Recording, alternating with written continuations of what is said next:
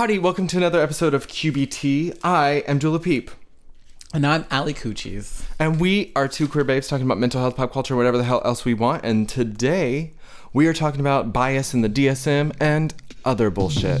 Let's go, let's get into it. Yee.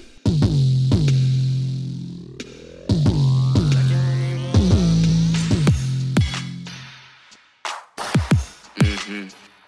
Trying to talk slick, all up in my ear and shit. Howdy. Sorry, I was yawning. Hi. Um, I've seen you a lot this weekend, which is like, seen me a lot. I feel like the most I've seen you back to back to back. time. I know. Since Thursday? Yeah. Yeah. We've just been pop, I've been over pop, here three times today already. Amazing. A gift to me and my in my spirit. I love You're, seeing wel- you're welcome. Thank you. Thank you. Thank you. Thank you. um one word check in. Mm. Sup slut. A word that you're offering the universe today is um, peace. okay. World peace. um my word is ibuprofen. Okay. Peace and ibuprofen. Peace and ibuprofen. Yeah. Um, all right, let's get into some pop culture, politics, etc., etc. And what about it? One of the things that we got to see each other for was we did the Studio 2054 Dua Lipa concert. Yeah, it was fun. Tell me about it. Um, so if you didn't know, Dua Lipa, um, since you couldn't have like a in real life concert or like show performance Mm-hmm. for this uh, future nostalgia album, she decided to rent out a giant warehouse and just throw a performance there, and everybody had to pay to see it. So. Um, I paid to see it, um, and invited you know some people over, and we watched her dance around a warehouse Yeah. um, in some some outfits. The one. The same dance a few times. Yes, it, it, it was a lot of the same choreography. Mm-hmm. The which was also this was the birthday present that you gave Yes, me, yes, yes, so we were able to hang out and watch um, the black cat suit thing with the dangly chandelier. Dangling- yeah, yeah, yeah. That, that was it. outfit was hot. The last one was it. Yeah. that was really hot. that was the one when she was hitting those same poses. I was like, wow, they look good in this outfit. They do look good in this outfit. I mean, the thing is that she is a gorgeous woman, and Yeah. like she definitely is coming into her own, I guess, as a pop star. And I feel like sometimes there's a little bit to be desired, but we got to see her with Kylie and I got my lazy dancing. That's all I wanted. I know. her. I love. I love the way that she lazy dances. It's. It can't be beat. You Her- couldn't dance that lazy if you were trying to dance. I know, I know, I know. I mean, the thing is that like she's definitely gotten a lot better than you know the last festival tour where she got like red to filled for just like barely moving around. But um, it does. It looks like she's working. Like Yeah. it doesn't. It doesn't feel like effortless. Like she's putting in a lot of effort to be like I am dancing. Watch me. And like that's not. I'm sure that that's completely nerve wracking. And she's like a young person in her career. Like I have no idea what that's like. I mean, she also gave us a peek behind the curtain and let us know that sometimes she just sits there or Oh whatever, and pe- girls dance around her She said, "I'm gonna like sit down, and then the girls will be around me, like I don't know, like performing." performing. I was like, this is it. This is exactly what I thought her creative process was. Yeah. And it is. She sits there. I mean, that intro into it was a little bit like, whew, where is this gonna go? Yeah. Um, and I think it was great. Uh, the FKA Twigs moment was amazing to me. I loved that. Oh, yeah. her outfit was amazing, and then she did some twirls. I I don't know if it was a song. I feel like Dua Lipa came up and was like saying the end of a line with her, but I don't know whose song it was. I feel like it was FKA's song, Okay. but I found it. It was just strange that like um, Dua wasn't featured on that song, and that she just sort of came in at the end and like gave her a hug, and then Yeah. was like, "Okay, camera, follow me now." And it was Yeah. like, "Well, where did FKA go?" Because one she also wasn't at the end when um, She got a cab home. She was like, she said, "I gotta my- go." Yeah. Okay, where's my check? Thank you. Goodbye. Um, but like at the end, Kylie Minogue, Minogue, Min- Uh huh. her, um, and then that other girl, Angeline. Is that her name? I don't know. the French girl that was singing the Oh, oh, yeah, Yeah. I. Well, they were both there at the end of the party, so I Yes. was like, okay, like left early. She was like, I gotta get the fuck out. of here. yeah, yeah, yeah, yeah. The, And um, Miley just like zoomed in. yeah, that was just B-roll from the uh, Yeah. the video. Yeah. It's like basically the same thing. They just were like, we're gonna just do both of these at the same time. Yeah. Um, which I mean, fair, whatever. Smart, smart enough. Yeah. Um, coronavirus, etc. Um, I thought the club aspect was kind of cool. It like was like, oh, we're kind of recreating a sort of warehouse thing. Um, I- some of the remixes were good. Yeah. it was. It, it That was one fun. scene It looked like the they were DJ having where fun. they were literally just dancing around Yeah. in the club and Dua wasn't singing or anything, which is behind the DJ booth with the DJ. I was like, oh, this actually Blessed makes me- Madonna. Mm-hmm. Yeah. Oh, that's who that was. Um. Okay. Good to know. I don't think I've ever seen that person's face. yeah, before. formerly the Black Madonna, and then Thank God, Yeah. because that's what she looks like. uh, yeah, Oh, wow. I know. um, have been getting critiques of that for years, and then got the Dua Lipa thing, and then changed her name like suddenly because of I'll like Black to Lives what I said. I'm really happy that I met this woman after she changed her name to the Blessed Madonna. Um. Anyways, that whole scene was fun. It made me miss like going out. I was Mm-hmm. like, oh, that's right. This would be something. This is what we would normally be doing Yeah. on a Friday night right Mm-hmm. now. That was fun though. I did love being able to be at the club in comfy pants. Yeah. And like we just ordered a pizza and like watched people dance around and we were just like Yeah. l- sitting your- around, while your feet were on fire. Oh right. My heater was just like on yeah, feet. I was hanging what was going I was on. hanging my feet over the chair and the heater was blowing on my feet and I just like at a certain point was like my feet are on fire and I had forgotten that um, there was a heater there. That's not a very interesting thing, but it happened. It was interesting in the moment. Um, also, Bad Bunny showed up in Dua Lipa's uh, concert, but also on like a TV screen. Oh, remember that happened for like Yeah. a second? Yeah. Um, because he also he was supposed to perform, I think, at the AMAs, but then he tested positive for COVID, so that Mm-hmm. performance got canceled. I don't actually know if the song he did was from a new was a new song or not. I didn't Was it on that recognize new album? I- El I Ultimo Tour del Mundo. Remember we listened to that on Thanksgiving. That was I don't remember any of it. Um, it's good. I've listened to it again since we put it on at like two in the morning. But Yeah. um, But you know what we were doing on Thanksgiving? Hanging out at two o'clock in the hanging morning. out, yeah. Just really, we were like, oh my god, a new Bad Bunny album. Um, it's a, I like it. It it feels very much like a winter release, especially after these like, that's the third album that he's put out this year.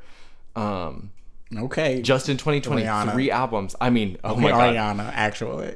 I I mean he's got like the the largest Latin record ever, you know, with Yeah. that YMHDLQ whatever that album name is. You know the album from Oh, the beginning yeah. it's Yeah, like okay. I, it's just a bunch of letters, I don't know. um but I mean I I don't know. I really like this. It sounds a little darker and less um, dancey, but I I really enjoyed it. I'm excited to kind of just like continue breaking it in. Um, have you listened to Plastic Hearts, the Miley album at all? okay, two things. One, when did that album come out? Uh, also Thursday night. Oh, no. I didn't morning. even know it happened, I Yeah. guess. Um, I'll listen to it. I will actually give it a solid listen, but I didn't know it came out until just now. it's so good. It very it's very much um if I had heard this album when I was a teenager, I think it would change my life. Oh. Like it just is it it's that energy. It's like uh kind of 80s rocker slash like uh a child who grew up around like pop punk kind of stuff. Like it, it has a really um fuck men energy. Like it's all very I love like that out of my albums. I know, and like, uh, she just has some really good song, like actual songwriting and lyricism in it, and uh, I mean, Midnight Sky and Prisoner are great, but they also have the um, the remix Stevie Nicks version of Midnight Sky because like that's sampled on it, but uh that live version that they did together and recorded um it sounds really good. I think um the first time i listened to it i was like this is definitely a departure i still kind of feel like she is coming as my favorite miley but this allows like um a compromise between some of the dancier stuff with more of a like um I don't know. I, I I think just her as an adult artist, this is a good direction for her to go in. She can do whatever she wants, you know. Mm-hmm. She sure can. I'm looking at um this review, and there's a lot of people here that I did not listen to in my childhood. So Yeah. Billy Idol, Joan Jett. yeah, I know um, those names. Don't ask me to name a song. Yeah. The Joan Jett song is really good. It's it's it's kind of like a you know, I don't give a damn about my reputation. That's a Joan Jett song. Mm-hmm. And the song that they sing is kind of like that. It's called like Bad Karma or something like Oh, that. cute. It's uh it's cute. I think it's like, you know, getting to play around with some musical greats in a new genre and I think that she executes it okay. Um, Golden G string. yeah. It's she she talks about um I think it's essentially like uh about the Bangerz era kind of and like how she was kind of pushed to do shit that was like kind of embarrassing and like whatever. Um Mm-hmm. I mean, We can leave that era where it is. yeah, we can We had a whole talk about it. oh my God. I don't want to revisit it. I don't want to revisit it either. Uh, Um, okay.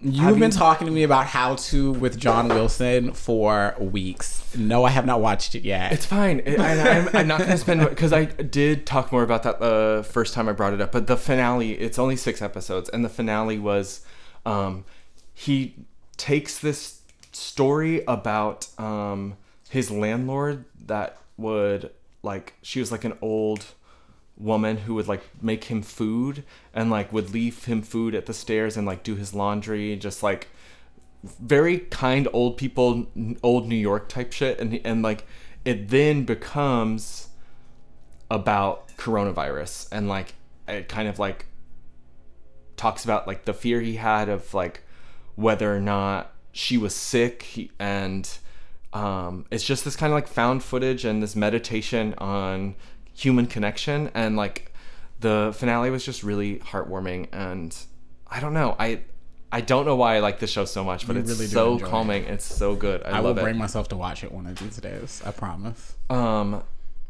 You know what I did watch what yesterday in my depressive state? Run with Sarah Paulson. you did watch it I did watch it. what did you think I, didn't literally was like, it. let me put this fucking movie on to see what it's about. Yeah. And yo, I was in. Like, I was sold within the first 30 minutes. I was like, this story seems familiar. Like, I feel like I.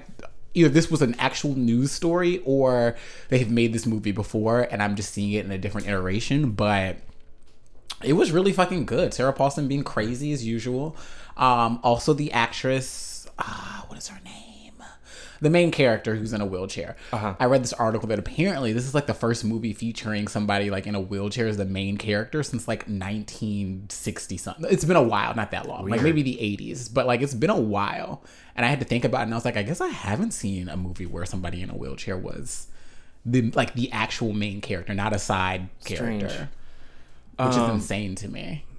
Yeah, that feels really wild. Like, Yeah. uh, lots of people use wheelchairs. Uh, it's it's Munchausen syndrome, so it's like Mun- Munchausen by proxy. It's basically Not to be confused with Munchkin syndrome from The Wizard of Oz. yeah, of course. Those are two different things. Two different things. Yeah. different diagnoses, different different standard criteria. Um, no, uh, this um, it's basically that story about that girl that murdered her mom. Yeah. Dee Dee and um, Gypsy Yes. Rose. Gypsy Rose, Yeah. Blanchard. Yes. Yeah. It's it's basically that, but like kind of a horror movie spin. Um, I thought it was I thought it was cool. I like the way that she um like runs to get the mail and like no matter what she does, she can't like get the mail on Mom time. there first. It just When she drinks the fucking household thing and was just like, "You need me," I was like, me. "Oh shit!" Yeah. I feel like it's a movie where you kind of know exactly where it's going two minutes in, but it, despite being very predictable, I had a good time. Yeah, I I found myself like on the edge of my seat, though it was very much so like unless the mom wins in the end, like I this whole thing is predictable. But Yeah. I don't know. It was a good thriller. It was definitely it just had me on the edge of my seat. I mean, even up until those last few moments where I was like, "Fuck, is she gonna get away with this?" I know. I know. And then she, I mean, she doesn't, she doesn't die, but you know, it's It was fun. I don't know. I was into it. I was. Yeah. I was. That twist was at the end is really cute. I was having fun. Yeah. It was very much like a, a laying in bed kind of recovery movie. It was it was Yeah. great. I loved it. Yeah. Um, a movie I did not love, The Happiest Season. Oh, I watched that yesterday too. the lesbian holiday movie. Why didn't she end up with Aubrey Plaza? I I understand what you were saying now on Thanksgiving. I agree. I was like, or maybe yesterday on Friday. Um, I remember being like, so yeah, she definitely shouldn't end up with Mackenzie Davis. Like that relationship is sucks. fucked. She sucks. She was like, fuck you for like trying to force this girl back in the closet, and then it worked out, and I was like, ew, this was whack. Like Aubrey Plaza definitely deserved Yep. to be the one that ended up in a relationship at the end of that, but. That energy was just like so palpable. They had such good chemistry. I mean, honestly, uh, for such a like kind of weird premise, like, I mean, I guess it's not that weird. It's just like it's just a traditional Hallmark fucking holiday movie Yeah. story. It just is about lesbians. It got But- a little absurdist. Like I was, it was getting to a point where I was like, "All right, you guys, this Yeah. is not how any of this would go down ever." And the whole fucking um, what's his name, Dan Levy. Dan Levy, that whole, I get what he was doing at the end, but the whole just like. Well, how what happened when you came out? Yeah. this is what happened to me, and that doesn't mean that she doesn't. And I was just like, yeah, yeah, yeah, but that does not mean that like Kristen Stewart deserves to be forced back into a closet or like deserves to be treated this way because her girlfriend's never shit figured out. Like, break up with her and like move on. Yeah. I don't know. That's my With that would have Aubrey been my Plaza. advice with Aubrey Plaza. Like, because that family sucks like they're like all that they've shown you is that like okay i'm glad you're having some sort of breakthrough that you've like put your daughters through the ringer um, for some fucking mayoral race like it's like how important is that i don't know it just is like the level of like him being a politician his kids needing to be you know the best of the best it just was like perfect. Is like no. i love that crazy um daughter though Did it? Yeah, no, that was 2020. I was gonna say like maybe if they had made it take place in like the 90s, I would have gotten it a little bit it more. It felt very Obama era, and I know that Yeah. that's not the '90s, but like it felt very like. You guys know like gay people are like normal, right? Like Yeah. you guys know like gay people are people too, right? Yeah. And it's like, uh, I guess. I almost would have preferred the setting to have been like middle America, like red states, and then that kind of because then I'd have been like, all right, a little bit more believable. But it felt very like y'all are in some blue state with somebody running for mayor. You should be excited your daughter's like a lesbian, Right. But for some reason, this is I don't know. It had a lot of great actors in it. I feel like I enjoyed every, despite the writing being shit, I enjoyed every performance except for the fucking main woman who just like Davis. I'm supposed to believe that I'm rooting for your relationship, and I all I want is Oh, for no. you to Yeah. break up with her and leave her. When she um Kristen Stewart also like pretending to be straight, wearing what she was wearing the entire time. It was when she wore she wore like a suit to like the Christmas party, Yeah. with like a tie, like an unbuttoned or unbuttoned shirt with like a loose tie. it was very like was Shane from the L Word. Yeah, I was like, well, first of all, I love this look on you, but Sure. also like you're not fooling anybody, honey. like I think What everybody did in this Dan party would say? know. He was like, "Have they seen a lesbian? do, do they know what a lesbian is?" he was great, honestly, up until that last little speech. That was Yeah, that's not her fault though. um, another film that I watched that you haven't that I'm gonna continue talking about is Hillbilly Elegy. Okay, I mean, tell me about it. What, It's what you just got? it's just bad, but like it's it's like good to watch. Mm-hmm. You know, it's like you wanna you want to see how absurd it can get. You want to Mm-hmm. see how ridiculous it can get. You want to see how much more Amy Adams can scream and cry on your television screen. Like genuinely I thought we were not even halfway through this movie and I've seen her in tears like 5 times already. Okay. And literally it's like every time she talks she's on the verge of tears. She's she's acting. She's acting. And Glenn Close is just being a mean old like grandma, and I like it. I mean, I'm gonna watch it. I I need to be in the mindset though to watch a bad movie. I feel like I almost clicked on it a couple times and I'm like, I'm not gonna enjoy this bad experience. I'm just gonna be mad that it's a bad movie the whole time. Yeah. You know what I mean? And so it's like just getting in that headspace. I feel bad for Glenn Close. I feel like she thought that this was gonna be her supporting actress finally Oscar winning nomination, and I feel like everyone who's seen this movie is like, this movie sucks. The acting is fantastic. Do not get me wrong; it is fantastic. Um, acting. Everybody's putting on a performance of their life. It's just that the film doesn't have anything to say about anything. Right. It's like if you're trying to tell me like the opioid crisis happened and is still happening and this is the effect it's having, then I needed to be a little bit more blatant. Like it's like y'all were maybe too subtle with that because all I'm seeing is Amy Adams go from fantastic mom to like heroin addict and there's no like in between other than Yeah.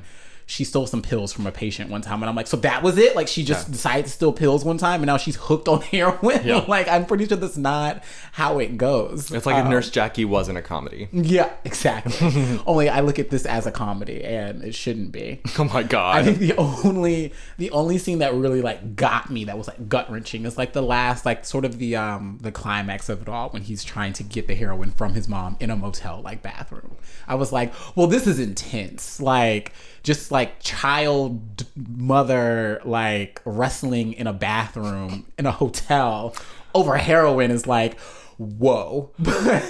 What's that movie with Jared Leto and he's like trans and dying? oh yeah, Dallas Buyers Club. I that's what I think about when you were telling me about this. Is Ah. But that movie was done well. sort of. Yeah. Better than Better than this. Yeah. I just I think Ron Howard uh, is just trying really hard.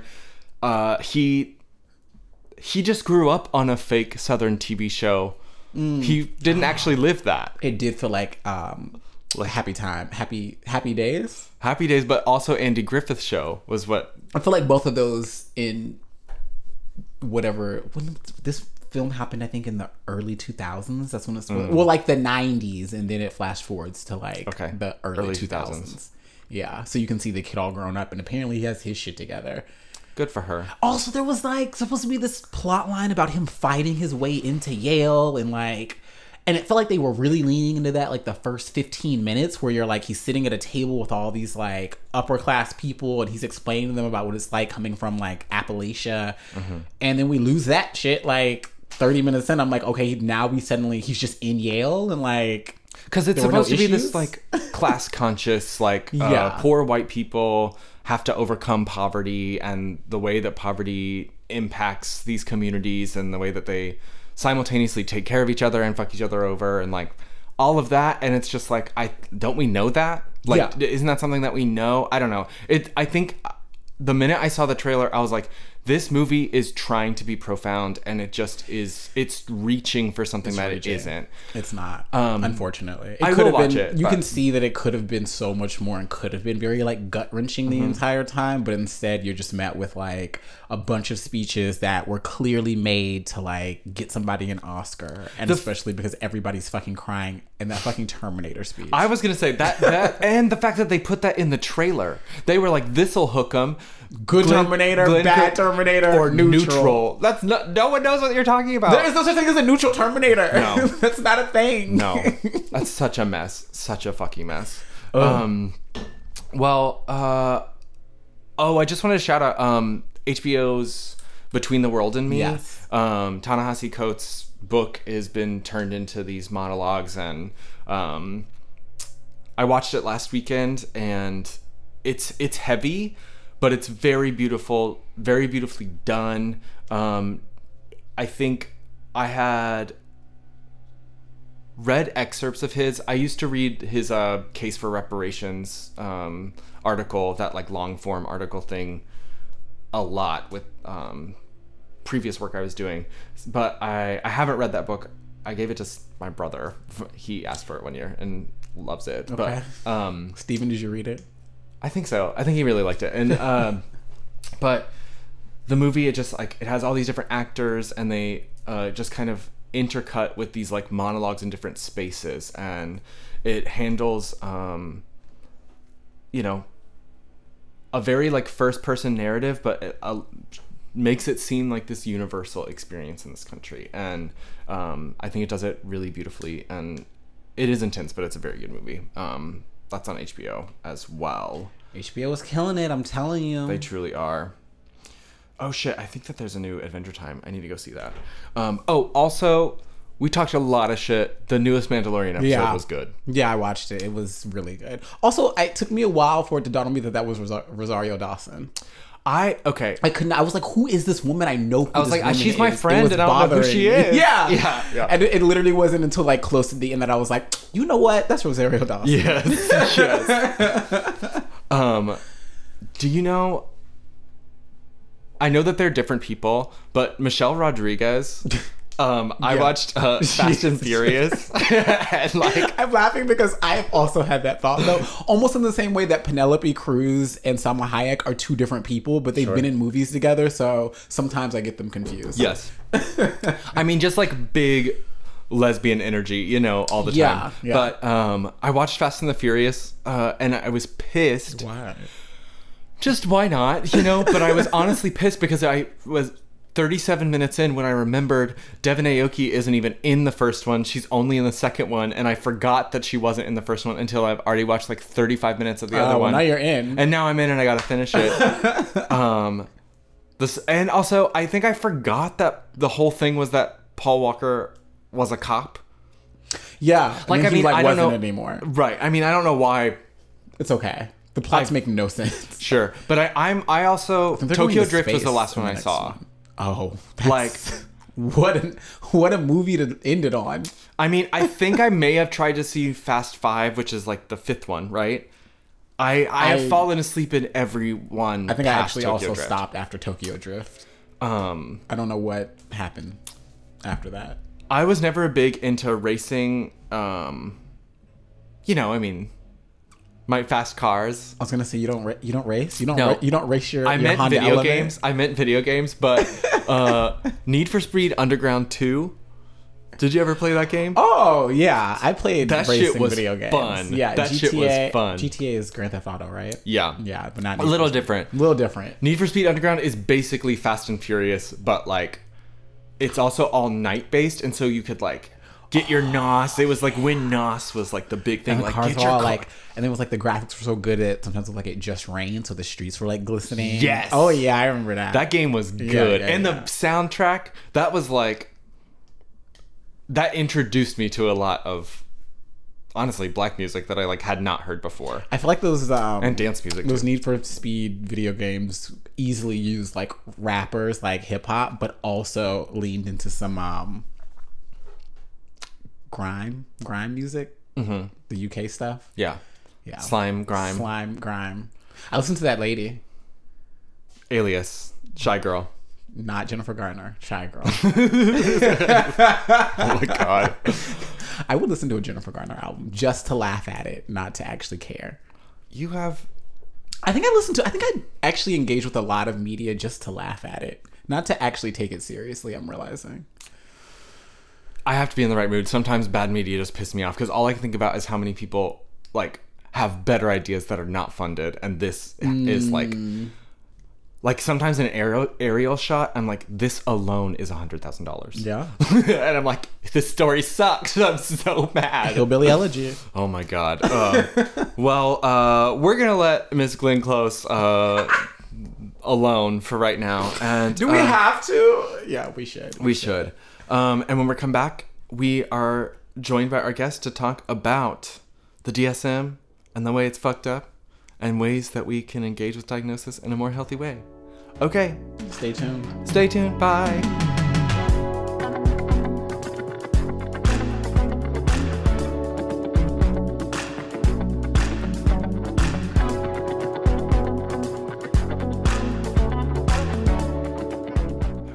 Alrighty, um, welcome to the work this week. We are so delighted, so honored um, to be joined by Dr. Layla Ellis Nelson, professor at Roosevelt University, Just a Thought podcast host, where you're bringing on dope ass black researchers. Um, and then you just also are writer and author of um, a book, Black Millennials. You worked on that too recently. Just like all around Chicago badass. Thank you so much for being here. No, I appreciate y'all. Um, yes, I did get an opportunity to co-author or to author a chapter in Black Black Millennials, and mine focused on brand development. So some of that marketing shit that they don't ever talk about in grad school. God forbid you ever ask your teacher, "What's my salary expectation?" right. and you get these well it's to really depend on exactly what you do in the field and you know, I don't want to give you a number and set you up for something. I'm like, bitch, just give me your range. Like, no one Right. asked you what was in your checking account. Or how do you actually reach certain populations? How do you get this job? But that's something that historically has been hard, just being black and trying to figure stuff out. People, when you're reaching out in like grad school or any of your college or professional circles, seem to be really holding tight to information. And it just makes it really hard. So I'm glad that um, Dr. Jackie Darby presented this opportunity for the book. I love being able to do the podcast with my homie, um, Dr. Emeka Ike Guano. And the other podcast I do is I Got You Pegged. That's with my husband and our friend Desmond Perry. And that's Okay. just about sex, foolery, and nonsense. So, so this is uh this is familiar territory for you then. um, so one thing we like to start off by asking everyone is, um, can you talk to us a little bit about identities that shape how you come into this world? hmm so pronouns she, her, black or African American, fine with either or, um, female, bi, cis, and I like to think that I am middle class, but then I look at my checking account and it's like, nah, girl, that's not really you truly are. Um, so the lower middle class range in terms of like class and SES and all of those pieces. I mean, even going down to Hazer dressing model from the USA, born in Ohio, raised partially outside of Atlanta, back to Ohio, now in Chicago. So that's me, black chick from the Midwest. How long have you been in Chicago? Uh, when did grad school start? So 2009. Yeah, 09. So I don't know on that. And what brought you there? The Chicago school? Yeah, literally grad school. Um, was trying to figure out what I wanted to do after undergrad. Not about what I wanted to do career wise, but just where I wanted to be. Came to Taste of Chicago in 08, and I was like, oh, well, this is nice. This is cute. I could be here forever. And I have not left since. So it's been nice. I love that. I've only visited a few times, but every single time I'm there, I'm like, I can see this. It makes a lot of sense. It's a great city. I've only been there in the in the winter time. I don't know what it's like in the summer. Really? Only the winter? Mhm. Ooh, that's That's unfortunate. I know. Oh, no, these are choices. We're gonna have to try that. Get it Got so much rectified. to than cold and sadness between I don't know September to March. Mm-hmm. Real snow, real winter, real cold. Mm-hmm. Um, so could you talk to us a little bit about um, your work and how you approach mental health and psychology? Definitely. So I got my doctorate in clinical psychology, graduated in 2015. Since then, a lot of my work has been with the college population. So I've worked at Bowling Green State University, Northwestern University, Kennedy King College. Now I'm at Roosevelt, and I've worked there previously as the director of their counseling center. And I was also the outreach coordinator there as well. Um, the big piece for me about being in mental health really started with my dad. So, my father, my biological father, has Alzheimer's. He was diagnosed when he was 50. Hmm. And I'm not sure if everyone knows a lot about Alzheimer's, but that's really early to get Yeah. Alzheimer's. Usually would get a diagnosis around like 70, 80, and seeing how that progressed. And then also my dad, my stepdad, he has PTSD because he was in Vietnam and lost a Mm. leg. So there's a lot of trauma Yeah. associated with that being with that too. And my parents are also older. They were all born in the 40s. And that in itself brings a different level of how they understand the world. Hmm. So me just trying to really make sense of that influenced what I did career wise. And now within my career, it's looked like really working to honor how cultural differences, the ethnicity of the person, the race, um, their indigenous status, their indigenous history, their age, their SES all impact how they even present when it comes to mental health symptoms, much less the fact that we don't have access because equity in terms of health insurance and equity in terms of what's even available in your neighborhood is not a real thing, especially for Black folks, um, my Hispanic, Latina, Latinx folks, and what that looks like. So, wanting to make sure that the work that I do to the best of my ability allows everyone to be seen, heard, and honored with added emphasis on protection and equity for Black and Brown folks who don't otherwise get the same privilege of access. And now, as a professor, that's one of the things that I try to beat into my students on a consistent basis. And I will legit fail your ass if you don't put the cultural implications and ethical and legal implications on any of the work that you do. Ask them. I got a bunch of undergrads pissed at me right now. But that's where it comes into my work is making sure that I impart that knowledge about what is and isn't fair and realistic early on. Some of their assignments, even in class, have looked like find me three um, treatment centers that provide comprehensive mental health services to trans clients in the south side of Chicago. And then when they come back getting all huffy, like they couldn't find one, I was like, okay, well, where did you find it? Cool. Well, was it off of a bus, off of a train? Do you need a car? Do they take everybody's insurance?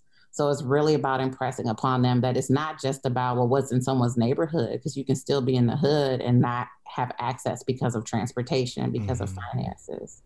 And I also own a private practice that's a diversity, equity, and inclusivity firm that goes into businesses and pretty much tells them how they're trash and how they can invest and make it better, not only for themselves, but for the communities that they serve.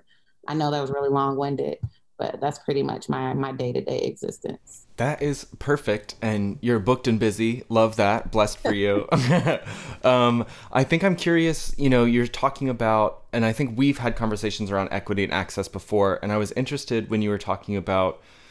Um, so folks show up and they're there, and then they're presenting diagnostics differently, or the ways in which that we code things for insurance purposes or the ways that we categorize different diagnoses um, to someone who maybe like has no concept of how those things could be different across mm-hmm. different identities like when you're talking about that what are some things that you're thinking about and things that you're coaching in your students mm-hmm. for folks who have no baseline i always say well an easy thing is have you ever been around kids that are upset about life how are they reacting to being upset? They're usually they're going to cry. They're probably maybe having a tantrum. Um, they're responding just based on all the emotions in their body, and they don't really know how to to express them verbally. So they express them in ways that make sense for them. And if a grown person is upset, they're probably, as long as they're adjusted in a certain way, um, they're either going to talk it out, tell you that they're upset, and tell you exactly why they're upset. And then they're going to expect you to either help them find some resolve or get to a place where um, they can have their own private time and they're going to work it out, right? They're going to respond in that way. Mm-hmm. So when it, you understand that kids and adults respond differently. Well, the same thing can be said about what we notice in terms of race and ethnicity. So, one of the big things that I've always had an issue with is that Black kids get diagnosed more often with conduct disorders and, and disorders of being disruptive. So, ADHD, um, conduct disorder, which is a, a, separate disorder in itself, oppositional defiant disorder, all the things that pretty much say they don't listen to other people, they like to fuck shit up, they always have an attitude, and there's always an issue. I said, okay, well, are you seeing true conduct or are you seeing trauma? Are you seeing someone who's maybe grown up in an environment where as a people, um, historically, we were told that, well, you're resilient because you've been so much as a people, and you really can't show any type of emotion that would lend itself to being weak, which is being sad or upset. You can't cry, you can't do all these wide ranges of emotions that people, you know, just naturally have. And then don't even get started on the whole masculine, feminine, male, female binary of it all, where boys don't cry, girls do this, boys do that.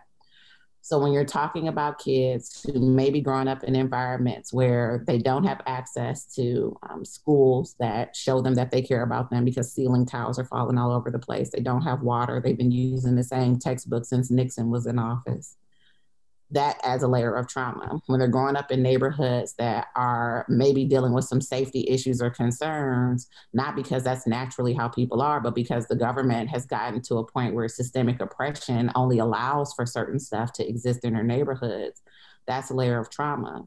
And you're asking this kid or this adult now to then fully express themselves in a way that's gentle and coming to you in a way that makes you feel safe and comfortable. Well, that's bullshit everybody doesn't come from the same baseline. So the presentation of symptoms for Black folks can sometimes look like anger. It sometimes looks like paranoia because true shit. People really do be out to get us. Like it really is a real life thing that the world is not safe for us.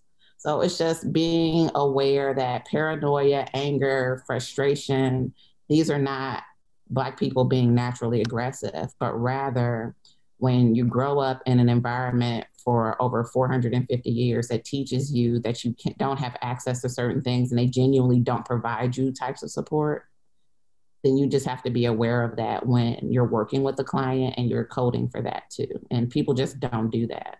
They don't. They don't really care. So. Hmm. Makes me sad. I'm hearing you say that, you know, there's we have a set understanding of this DSM that's really made for a certain type of client, a certain type of understanding of navigating this world. And then what I'm hearing you offer is that, you know, what if these are actually really responsible and really um, natural ways of responding to a hostile environment as opposed to pathology? Exactly. And that's always the goal, right? Never to over pathologize, but really just to see the person and understand their symptoms, but also understanding that those symptoms may be part of a larger thing that they don't have control over. And that has to be okay in your understanding of who they are. Plus, like you said, the DSM, the testing measures we use, they were all normed by white people back in like the 20s and the 30s and 40s. And for everybody who doesn't necessarily know, folks weren't fucking with us back then in the 20s, 30s, and 40s. Mm. So it just comes down to this need to really recognize that if they study the population to say that this is the standard that we're going to use to treat everybody else, if everybody don't identify like that, you're going to have some issues. So it takes being um, continually curious about culture and understanding how equity and inclusivity and diversity play into the work to really not fuck somebody up with a diagnosis that doesn't fit because labeling follows people forever. Um, medications have very big impacts on people's lives, and the type of therapy you may be doing could actually be harmful and not helpful. And for folks who are on the other side being the consumer, date your therapist. I mean, if you are not getting a good vibe from them, if something feels off about the relationship, drop their ass and get somebody else you have a hard time with that, hit me up and I'll help you figure that out. but people also feel stuck because sometimes we do live in rural neighborhoods or in, in places where there really is like one black person I can see. Um, one of the unfortunate, fortunate consequences of COVID is that now telehealth is more re- readily available. And as long as you're in the same state as that person, you can now see them. They don't have to just be in your neighborhood. Mm-hmm. Hmm. I'm just kind of sitting with some of that because I'm feeling the weight of what it means to be given a diagnosis, be given medication, be given bestowed upon someone this stigma of something that actually is not matching their experience. It's like a completely interpreted thing from someone that this person trusted. They showed up to either get help or were, you know, told to go there and now that they're now they're being placed with something that isn't isn't true. How do you how do you engage with uh rectifying that once it's happened? That's that's a big one because part of it is you feeling empowered to speak up and advocate for yourself.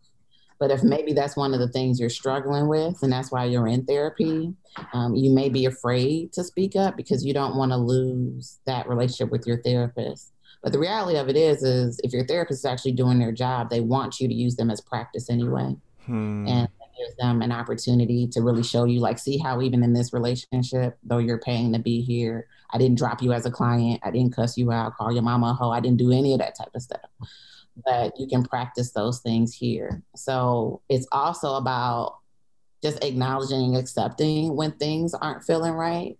And I guess that's one of the first first steps um, we like to sometimes sugarcoat, like, oh, well, it wasn't that bad, or maybe that's not how they meant it. No, if someone says something that pissed you off or hurt you, then that that's a valid experience, and that's okay. Um, so yeah, it's just having a little bit of knowledge that your feelings are coming from an authentic place and that they're valid.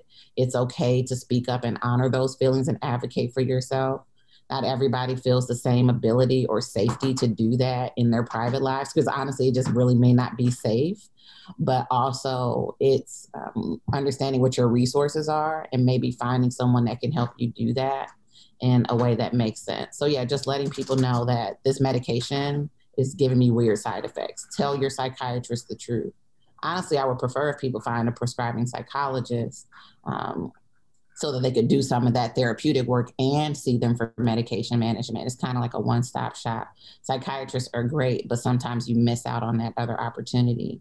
And a big piece is just really taking note of everything, writing it down, even because you may not remember in your three month appointment what happened three months ago. So just start taking notes and provide that information to your doctors and switch a therapist or a psychiatrist if they're not paying attention to you. You keep telling them something's wrong and they're not working to fix it, that's not the right person for you.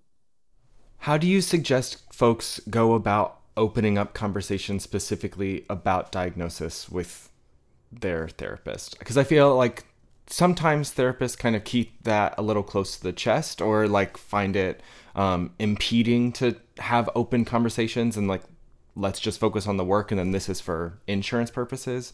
But I think um, that doesn't have to be that way. It maybe even shouldn't be that way. But how do you encourage folks to open that conversation up?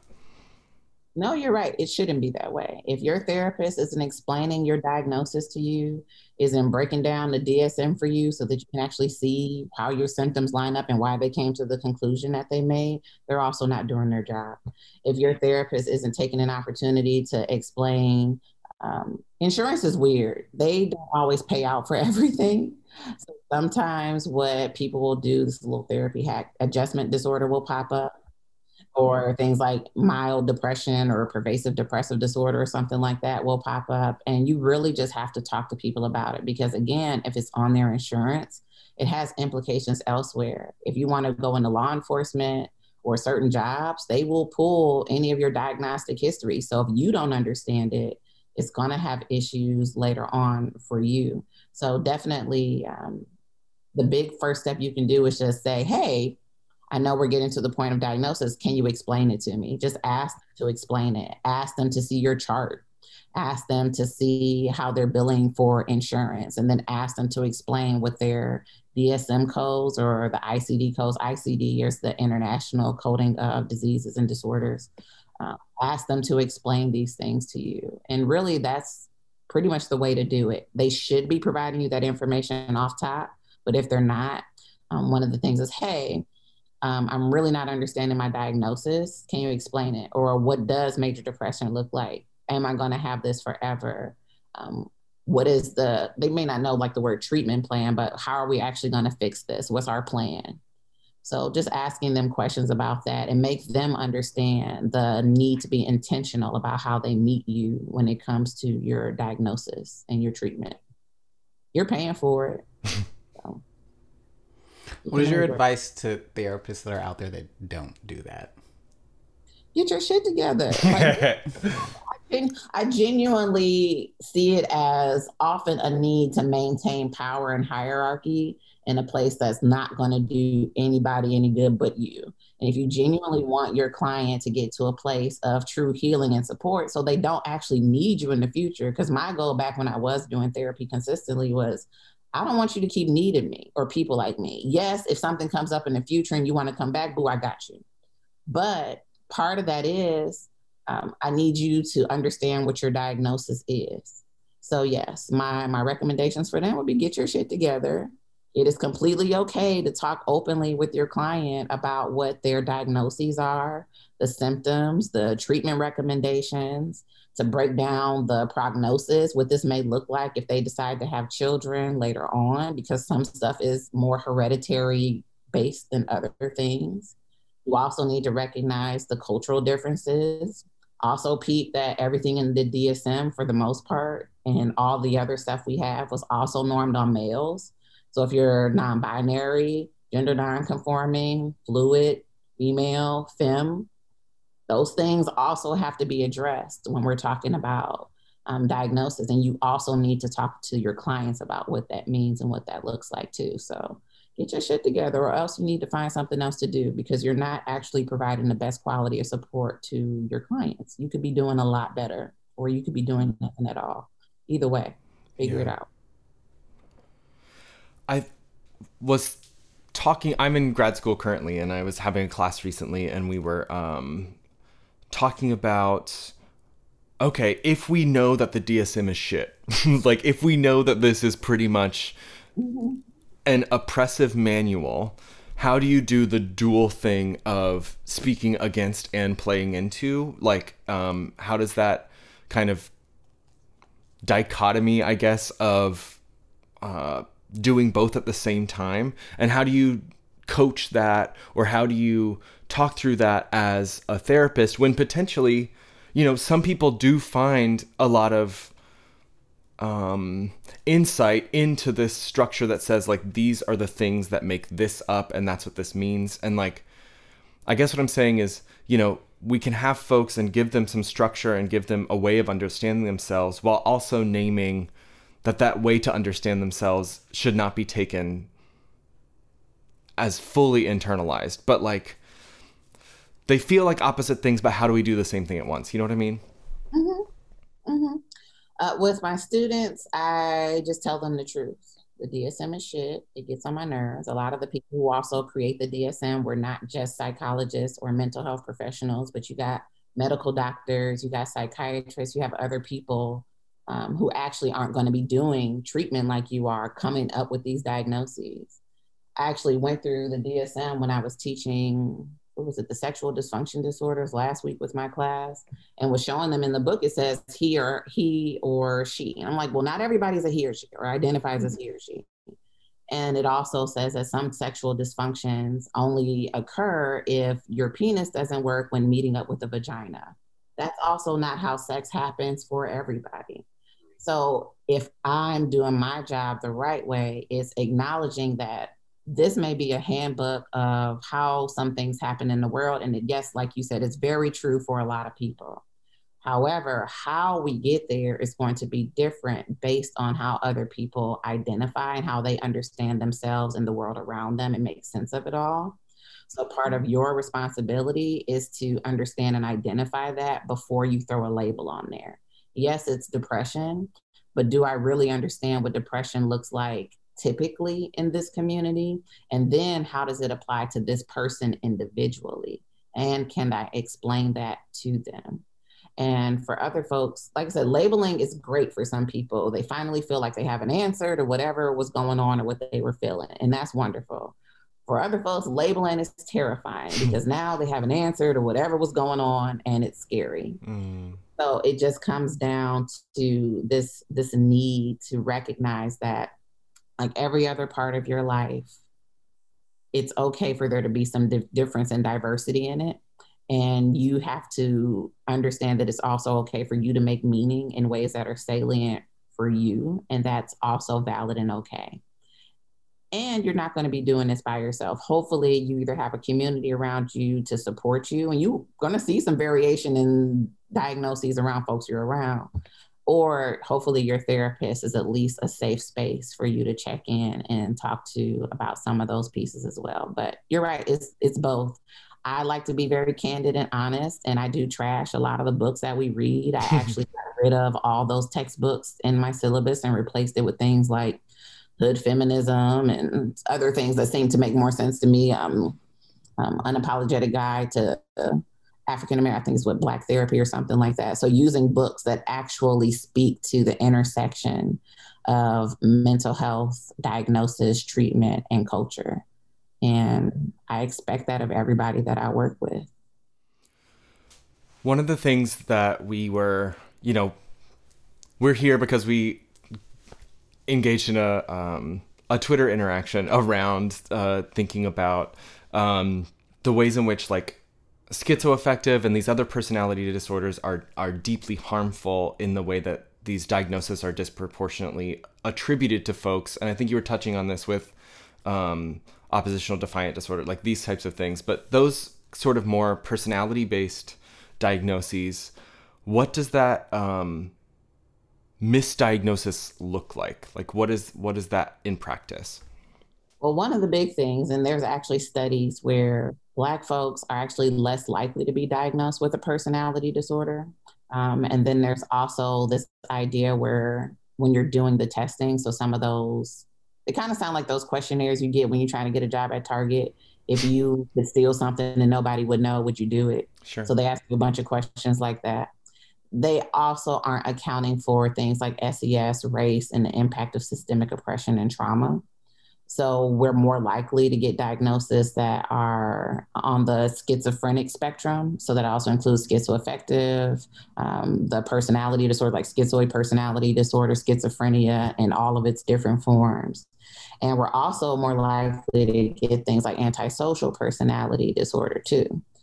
And some of that comes in with this idea of being cold and detached, of being uncaring about how your behaviors and actions impact other people or also this piece about being manipulative or conniving. I was like, okay, well, when you're talking about being cold, are you picking up on cultural differences in emotional expression that have racial and ethnic pieces and pieces related to gender?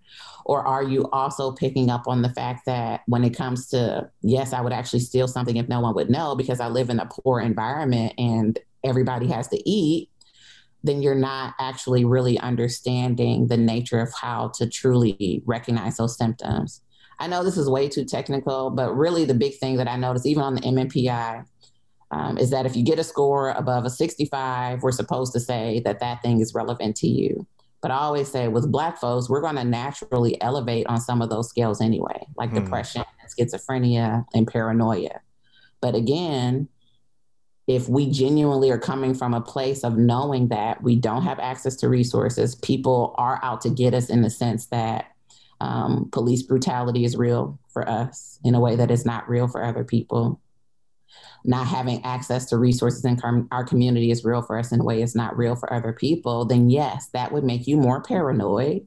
It would show up more in terms of depression and it would show up more in terms of some of the things that would seem odd or disordered belief systems for schizophrenia, but they are rooted in our reality. There's a mm-hmm. difference between cultural paranoia and functional paranoia. And often, if you're unskilled, you don't look to do your due diligence to fix it. So, yes, we will tend to get more diagnoses than others, like you said on the on you said on the schizophrenic spectrum, but also antisocial personality disorder, the conduct disorders. But they're not really understanding the function of poverty and race when they're doing it and they need to adjust plus the stuff was normed on white minnesota farmers back in the 30s i have not now nor have i ever been a white minnesota farmer so you're not really seeing me if that's what you're going off of and yes they've been updated over time but if your foundation is still built on white minnesota farmers you're only really going to get so much difference in there mm-hmm. So yeah, so that's where a lot of that comes from. But again, that's where you're asking someone who's testing you, explain the scores to me. What does this mean? What is a K value? What is an L scale? Um, explain why this is elevated at this level, but I don't feel depressed. Hmm. I hope this is making sense.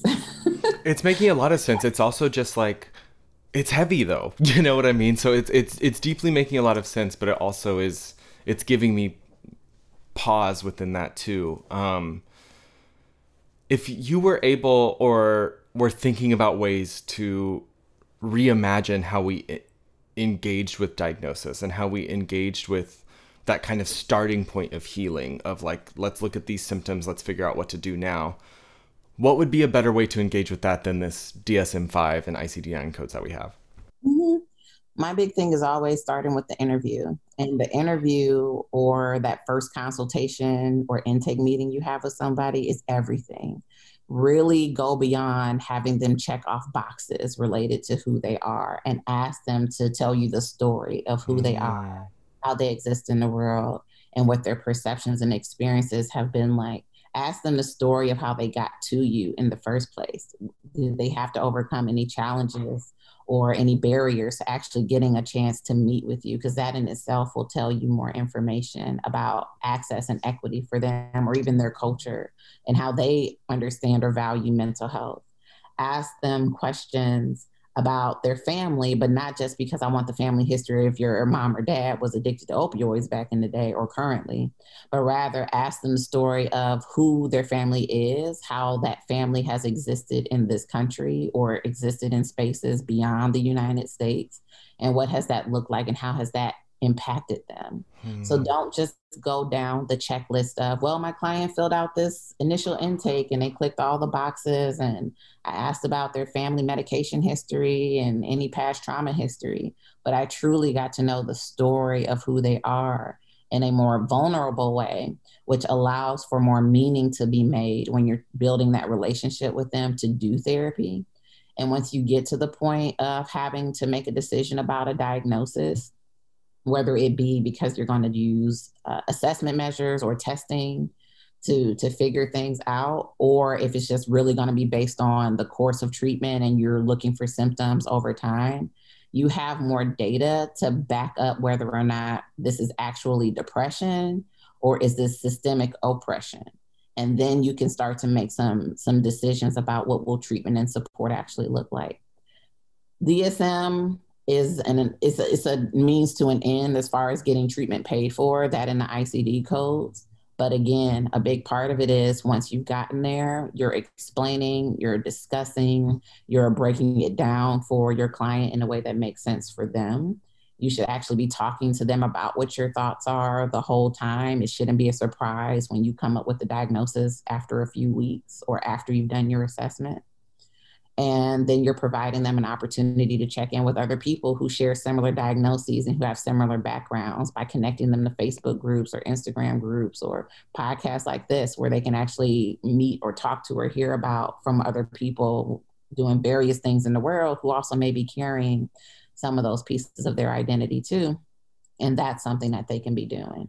So yes you're still going to have to use the book but the story of how you get there and the level of connection and support that you can build in the process may actually better inform your diagnosis. It will allow your client added safety to understand what that means and what that looks like, and then make them part of the process of, of their treatment and healing. Do it collaboratively, not by yourself. Yes, you got all these fancy degrees and doctorates. I do too. Cost 537,000 and a couple of other cent dollars to get it but I'm not an expert on everybody that I meet. I'm barely an expert on me.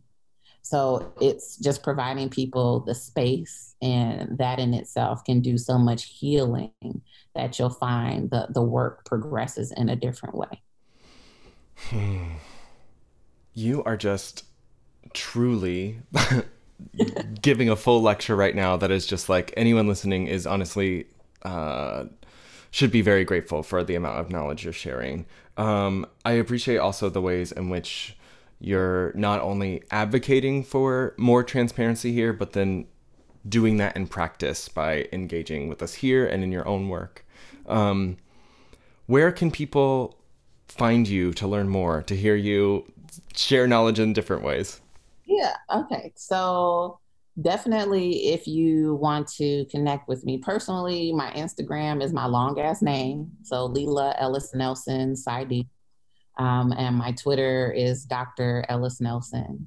If you want to listen to one of my podcasts i got you pegged which is i then g-o-t u and p-e-g-g-e-d it's on patreon and it's the same thing on instagram it's the same thing on twitter and Just a Thought is on uh, Anchor, but it's actually Anchor lets me put it on everything. So just put in Just a Thought, it'll pop up in Apple Podcasts, it'll pop up on Spotify and all those different places. Um, and you can email me there at justathoughtel at gmail.com. So yeah, feel free to hit me up on any of those spaces to connect. More than happy to help you find a therapist that makes sense. Um, also happy to help you find communities that, you know, hold salience for you too. And if you ever need anything else, I'm more than happy to, to serve as a resource to break down some of those barriers for you. Cause, you know, I hear you. I get it. Hmm. Thank you so much. Um, looking forward to following up on uh, more of your work elsewhere. Like the this random interaction has uh, deeply benefited my spirit, and I am very grateful that you decided to join us here today. I appreciate you too for even having me on. And yes, uh, let's please keep in touch and keep seeing me fuss and cuss on Twitter. um, let's take a quick break and then we will come back and take our meds. All right, friends, welcome back. Uh, we're going to close out the show like we do every week by taking our meds. Um, who wants to go first? Shawnee, do you have meds? Do you want me to go first? Y'all go first. Okay. Um, my meds this week. Um, so I have housemates that um, are in the house right next to it. I guess they're kind of neighbors. I live in like an ADU next to them. Um, but they've lived in this house for years and years and years, and they're good friends of ours. And they actually just bought a house, so they're leaving. And so we had this kind of like little compound thing um, that I'm very sad is ending, but we got to celebrate the house and the space that they've created for like eight plus years. Um, different people moving in and out, just sharing memories last night, and also being able to hear memories and stories that these folks hold really personally that I had never heard before about their living space. And um, it was really intimate and beautiful, and I just feel really grateful to have been both a part of it, but also a witness to it. Um, it was very sweet. Um, and it's just really, I'm just sitting with it this morning. I'm just sitting with those stories and that connection and the ways in which a place can be really significant in our lives. And um, I don't know. That's what I'm thinking a lot about. Um, what are your meds? What are you taking this week? Well, first of all, I love yours. It's way better than anything that I've been doing this week. But what I have been doing that's really made me feel grounded is my little projects. Like I said, I moved at the start of the pandemic, but part of that meant that a lot of the things we wanted to do, like it was a complete rehab and going to buy stuff and update stuff, couldn't happen because, you know, you can't go outside or you're afraid. I didn't want to go outside.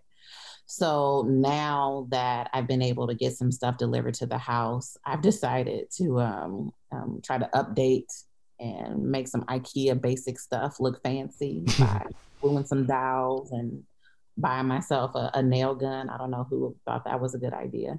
And been Hot. really doing some projects around the house and finally getting it to feel like a home that's lived in, mm. a place that I can feel like really comfortable and just chill and safe in, and also a space where my two year old and my husband are also really enjoy. So that's definitely been the mode for for this week. And I was telling you guys before I'm covered in stain right now because I was dyeing cabinets before we met. Shawnee, what you got? Um, similar. I talked about my bathroom project, I think, on the last podcast, but I installed my bidet, so that happened. Work. Um, my asshole is frigid now because toilet water is cold. So yeah, just heads up if you install a bidet, the water is cold when it hits your ass. um, but yeah, that happened, and there were no issues. I thought there was going to be like a whole water spraying in my face situation and me forgetting to turn the water off, but it actually all worked out perfectly. So I don't know. Shout out to me being a handyman at home. you are deeply capable. Yeah. And the painting's done too, right? Painting is done. Now I need rugs and I need a new storage thing. I still don't know why I'm getting all these things when I'm moving in a few months, but whatever. I like to look at my bathroom and look, make it look pretty. So nesting's important. It's yeah. necessary to feel lived in and feel good. Exactly. um, our homework this week is for you to talk to your therapist about your diagnosis. Um, open up that conversation next time you're in therapy. If you're not in therapy, you know, always consider uh, looking that up, talking to your friends, see what their uh, experiences are. But if you are, open up that conversation. Don't be afraid to ask. Really go there, really open it up. And ideally, they will respond um, in ways like you were offering earlier. Rewind the podcast, remember uh, what we just talked about, and move forward. Um, you can follow us on Instagram and Twitter at QBT Pod. Um, be sure to like, subscribe, review, all those things. And we'll catch you next week. Thank you so much for being here. You guys, I appreciate you. Have a wonderful rest of your day, continuing to stain and uh, working on your projects.